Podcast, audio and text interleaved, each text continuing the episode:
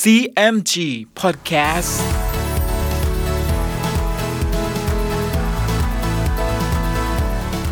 สวัสดีครับคุณผู้ฟังขอต้อนรับเข้าสู่ CMG Podcast กับผมดรพนการธานนท์นะครับ เรายังอยู่กับเรื่องราวของสามก๊กผ่านหนังสือเรื่องสามก๊ก Romance of the Three Kingdoms ฉบับย่อ เรียบเรียงโดย สาระบุญคงครับ เดินทางมาถึง EP ที่ 92 มาติดตามกันต่อนะครับว่าใน EP นี้ เกียงอุยจะสารต่อเจตนาของคงเบ้งอย่างไร ติดตามได้ใน CMG Podcast วันนี้ครับ ตอนเกียงอุยสารต่อเจตนาของคงเบ้ง ฝ่ายพระเจ้าโจฮองได้ตั้งสุมาอี้ให้เป็นที่มหาอุปราช และสุมาอี้ก็คิดที่จะกำจัดแห่หัวป๋า เจ้าเมืองฮองจิ๋ว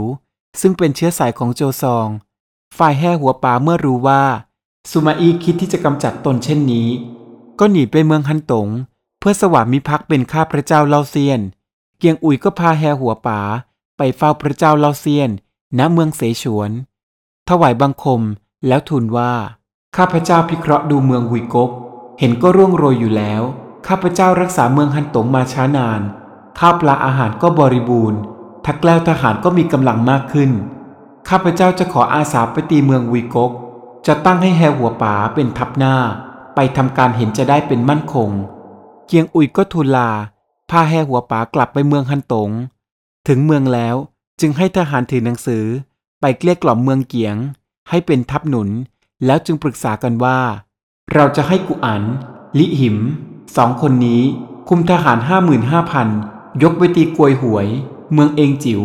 ไปตั้งค่ายอยู่บนเขากกสันเป็นสองค่ายทำการไปพลาง เราจึงค่อยยกทัพตามไป ปรึกษาแล้วให้จัดแจงม้าและเครื่องสัตราวุธ ข้าวสเสบียงให้กุอัน ลิหิมยกไป เมื่อไปถึงเขากกสัน ก็แยกทหารออกเป็นสองกอง กองละเจ็ดพันห้าร้อยตั้งค่ายกระหนาบเขากกสันไว้ โดยให้กุอันอยู่ข้างตะวันออก ลิหิมอยู่ข้างตะวันตก ฝ่ายทหารกองตระเวนได้เอาเนื้อความไปแจ้งแก่กวยหวยว่า เกียงอุยให้ยกกองทัพมาตั้งกระหนาบเขากกสันสองค่ายกวยหวยรู้ดังนั้น ก็ให้มาใช้ถือหนังสือไปแจ้งข้อราชการ ณเมืองลกเอียง แล้วกวยหวยก็ให้ต้านค่ายคุมทหารห้าหมื่นยกไป ฝ่ายกุอัน ลิหิม เห็นทหารต้านท่ายมากนัก จะต้านทานไม่ได้ ก็พาทหารกลับเข้าค่าย ต้านท่ายก็ให้ทหารตั้งค่ายล้อมไว้เป็นสองค่าย แล้วเกณฑ์กองทัพให้ไปตั้งสกัดต้นทางตัดลำเลียงทำให้ค่ายของกุอันลิหิมนั้น ขัดสนข้าวปลาอาหาร กวยหัวยยกกองทัพตามออกไป เห็นต้านท่ายล้อมค่าศึกไว้ดังนั้นก็ดีใจนัก และกวยหวยก็ให้ทหารไปปิดทานน้ำที่ไหลเข้าไปในค่ายของกุอันลิหิม ฝ่ายกุอันลิหิม เมื่อขัดสนด้วยน้ำและสเสบียงอาหาร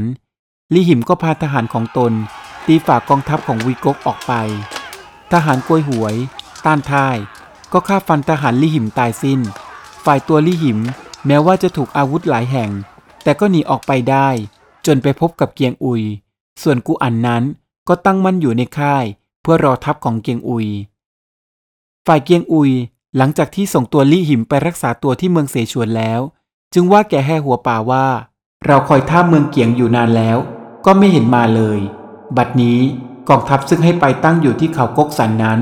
เห็นจะเสียทีแก่ข้าศึก เราจะคิดอ่านประการใด จึงจะมีชัยชนะแก่ข้าศึก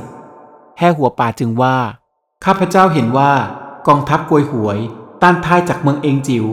ยกออกไปล้อมเมืองกูอันอยู่แล้ว ถ้าเรายกทัพอ้อมไปตีหลังเมืองเองจิว๋วกวยหวยต้านท่าย ก็จะยกกองทัพกลับมาสู้กับเรา กองทัพกูอันก็จะมิได้เป็นอันตราย เกียงอุยได้ยินดังนั้นก็มีความยินดีนัก จึงชมว่าท่านคิดอุบายดังนี้ เห็นจะมีชัยชนะเป็นแท้ ก็เร่งรีบยกกองทัพไปตามที่แห่หัวป่ากล่าวนั้น ฝ่ายต้านทาย จึงปรึกษาแก่กวยหวยว่าลิหิมหนีไปได้แล้ว จะไปบอกแก่เกียงอุย เกียงอุยรู้ข่าวว่า เรายกกองทัพมาล้อมอยู่ที่นี่ เห็นจะยกทัพตีเข้ามาทางเขางิวเทาสันมั่นคง ขอให้ท่านยกทัพไปสกัดอยู่ตำบลเทียวซุยเป็นต้นทาง อย่าให้ส่งลำเลียงได้ ข้าพเจ้าจะยกทัพไปตีเกียงอุย ซึ่งจะตีถล่มเข้ามาถึงเขางิวเทาสันนั้น ถ้าเกียงอุยรู้ว่า เราสกัดตัดทางลำเลียง ก็จะตกใจแตกหนีไปเป็นมั่นคง กวยหวยเห็นชอบด้วย ก็ยกไปตามคิดกันขึ้น ฝ่ายต้านท่ายก็ยกทัพไปรบกับเกียงอุย ต้านท้ายก็หนีพากองทัพขึ้นไปบนเขางิวทอสัน เกียงอุยก็ไม่ตามขึ้นไป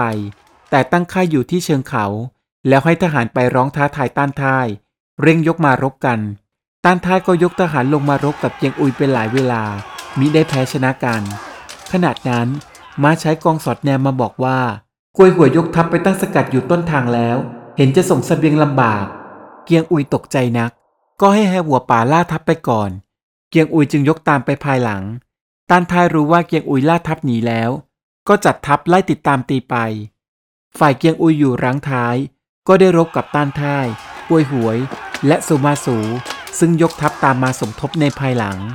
แต่ขุนพลทั้งสามนายของวุยกก ก็ไม่อาจต้านทานฝีมือการรบของเกียงอุยได้ จึงแตกไปสิ้น เกียงอุยจึงพาทหารไปถึงด่านแฮบังกวน อันเป็นด่านของเมืองเสฉวนได้สำเร็จ ฝ่ายกูอันครั้นลี่หิมหนีไปแล้ว คอยหากองทัพหนุนของเกียงอุยก็ไม่มา